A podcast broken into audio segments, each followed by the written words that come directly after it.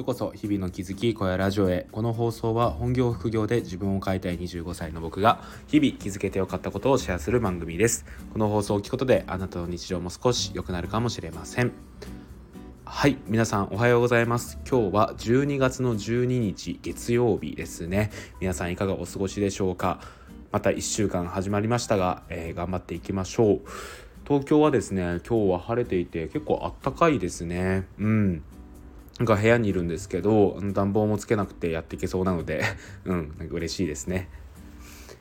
はい、ということでお話をしていきたいんですけど、今日は時間がないからいつかやろうと思っていたことを今やることにしたっていうことについてお話ししていきたいと思います。最初にちょっと雑談も含めてお話をしていきたいんですけど、この前のね土日で僕京都に行ってきました。普段東京に住んでるんですけど、久しぶりにね新幹線に乗ってこう京都まで行くっていうのでね、結構ワクワクしながら行きました。で、京都っていうのが僕大学院の1年生の頃ですかねに行ったきりだったので、だいたい3年ぶりぐらいに行ってきたんですけど、やっぱり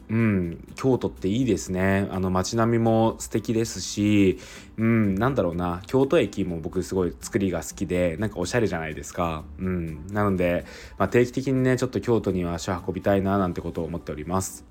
で、なんで京都に行ってきたかというとですね、僕が運営している NFT コミュニティザシティのオフ会が京都であったんですよね。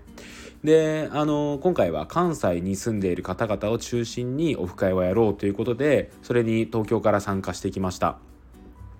以前ですね東京でオフ会があったんですけど、そこでですね参加できなかった人たちにも今回そのオフ会で会うことができて、本当に楽しかったですね。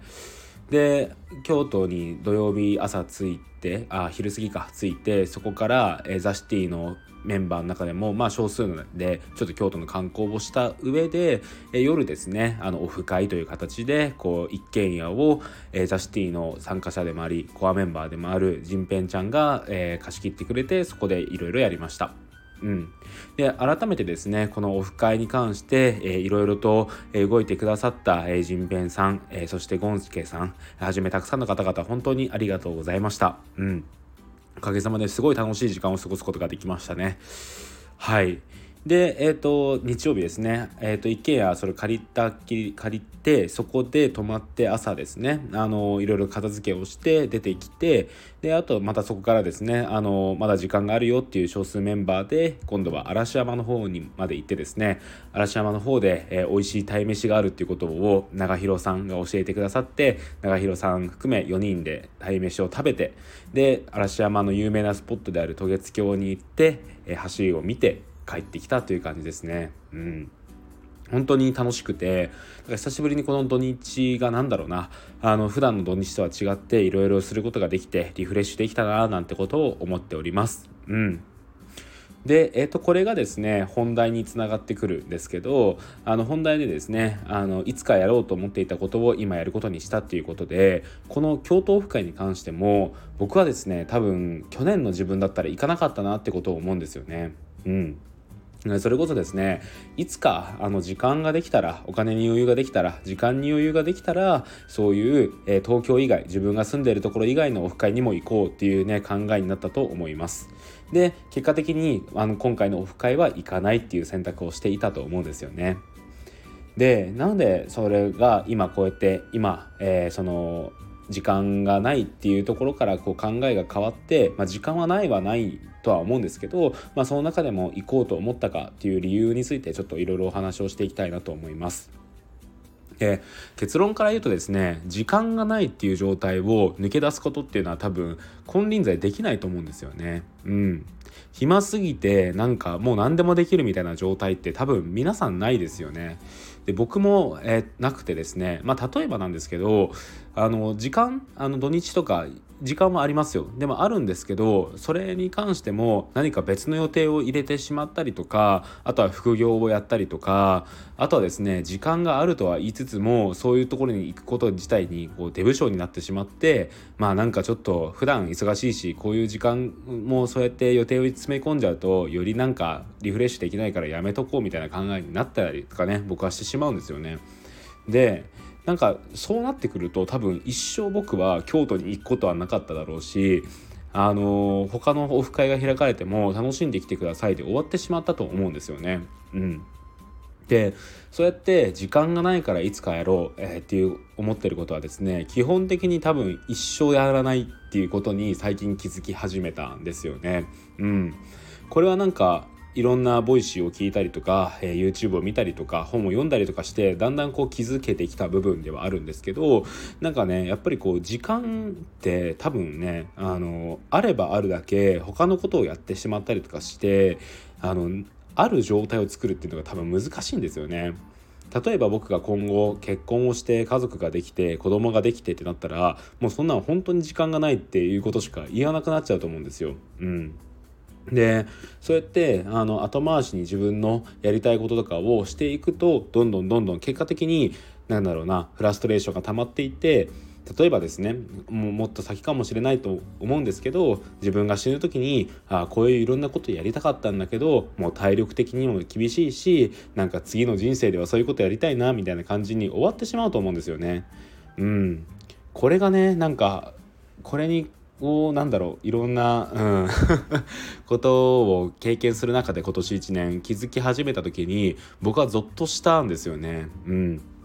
で僕ですね就活の時に、いろんな説明会に参加したりとかあとは面接をしたりとかする中で逆質問をするコーナーというのがあるんですよね。でそこで自分がですね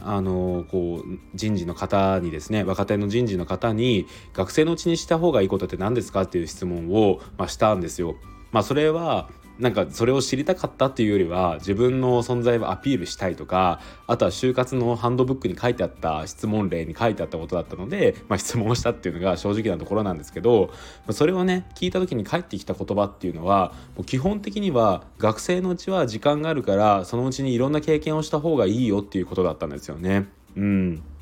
でなんかそれを聞いた時にすごい僕はありがちな答えだなっていうことを毎回聞いてたので思ったんですよ。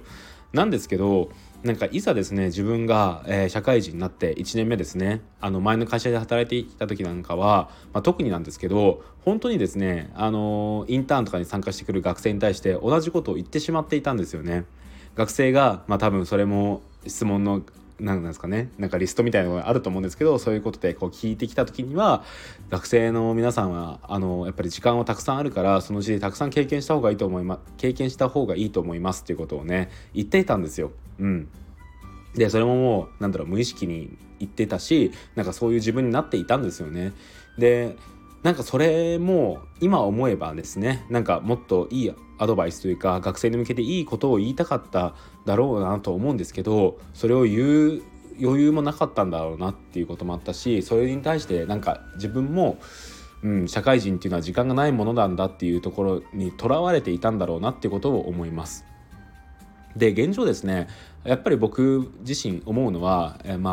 社会人時間はないんじゃないかなってことをすごい思います。でもそれは学生だから学生は時間があるかって言われると別にそういうわけでもないと思っていて多分ですねもう僕らはですねこう18ぐらいからこうだんだんと大学生になって自我みたいなのがいろいろ芽生えつつある中で自分みたいなことをいろいろ考えた時にもう時間がないなっていう概念から逃げることは多分できないんですよね。でそれはもう大学生も社会人も共通でその中で果たしてどうしていくべきなのかっていうことを考えないといけないなと思うんですよ。でそれは例えばやるべきこととやらないことっていうことあとはやりたいこととかをこう取捨選択していくってこともそうだと思うし後回しにしていたことを今やるっていうことも一つ大事な選択だと思うんですよね。で別にこの京都のオフ会だけじゃなくてですね多分いろんなものが今後あると思うんですよ。でそれにもちろん全部いけるわけではないですし自分の時間で、やるべきことっていうのはいろいろ他にもあるとは思うんですけどやっぱりその中でもですねその中ででも自分の中でやりたいこととかやりたいことかやるべきことじゃなくてやりたいことそしていつの間にか口癖になっていた時間ができたらっていう枕言葉をつけて、いることに関してどんどんやっぱりやっていくべきだと思うんですよね。それはなんか僕自身まだまだできていない部分ではあるんですけど、そうなっていきたいなっていう思いはずっとありますね。なんかそれは今年になってから気づけた部分かなとも思います。なんかやっぱりこういろんなオフ会とか、イベントとかに参加する中でやっぱり最後思うのは参加してよかったっていうことなんですよね。そして間違いなく参加していなかった自分よりもですね、何か新しい発見とか学びとか思い出とかができているんですよね。でそれを選択しなかったら選択しなかったで、多分僕はこの土日ブログを進めたりとか他の自分のなんかやりたいこと、読書とか映画とか見たりとかしてたと思うんですけど、なんかそれはそれでいいとは思うんですが、やっぱりその場その場で今しかできないことっていうのもしっかりとやっていく、それがすごい大事なんじゃないのかなっていうことをなんかすごい思います。でそうですね、なんかこうこれから先ですね、学生の方と接する機会がどれだけあるかわからないんですけど、例えば、また同じようにですね、学生のうちにやっといた方がいいことってありますかって言われたらですね、そこで時間があるんだからっていうことは言わずにですね、ただいろんな経験をすることによっていろんな学びとかいろんな気づき、そして自分のやりたいこととかが見えてくるからいろいろ経験した方がいいよって、で自分も同じように、やってるところだからなんか一緒に頑張ろうみたいなことが言えたらいいなってことを思いますね。なんかそうですね、時間があるないとかそういうことではなくですね、なんかそういう、難しいんですけど、今後ですね、僕今25でこれからまた30に向かっていく中でですね、なんかこう社会の責任とか、社会人としてやるべきこととか、土日でも考えなきゃいけないこととか多分いろいろ出てくるとは思うんですけど、なんかそこを一歩引いて自分が改めて何をしたいのかとか何をやりたいのかっていうことを考えたいななんてことを思っています。そして、できればそこをやるときにですね、時間っていうのを考えないようにしたいなっていうことを思います。難しいんですけどね、なんか無意識でも考えてしまうことだからこそ意識的に考えないようにする努力っていうのもすごい大事なんじゃないのかなということを思います。ということでですね、僕はですね今年というか来年か、ずっとですね今兄がヨーロッパに住んでいて、ヨーロッパに行こうって思っていたのに加えて、あとはオーロラを見たいっていうねことがずっとあってですね、その辺に関してはなんか時間があったらお金ができたらと思ってたんですけど、しっかりとですねまずはどちらか一つに関して、多分ヨーロッパだと思うんですけど、来年のどっかタイミングを見つけていきたいななんてことを思っております。なんか後から後悔はしたくないし、後悔は先には立たないんで、なんかそういう自分の体力があるうちとか自分に余裕があるうちにいろんな経験をして、そこでいろんな経験や出会いがある中で、なんか新しい自分っていうのを作っていきたいななんてことを思っております。なんかちょっと熱っぽく語ってしまいましたが、そうですね、これ昨日もノートに書いたんですけど、それの音声版ということで、もしねノートも読んでみたいよとかテキストで読んでみたいよって方がいらっしゃれば概要欄にリンクを貼っておくので一度目を通していただけると嬉しいです。そんな感じで今日の声ラジオを終わりたいと思います。ここまで聞いてくださった方々本当にありがとうございました。それではまた明日。バイバーイ。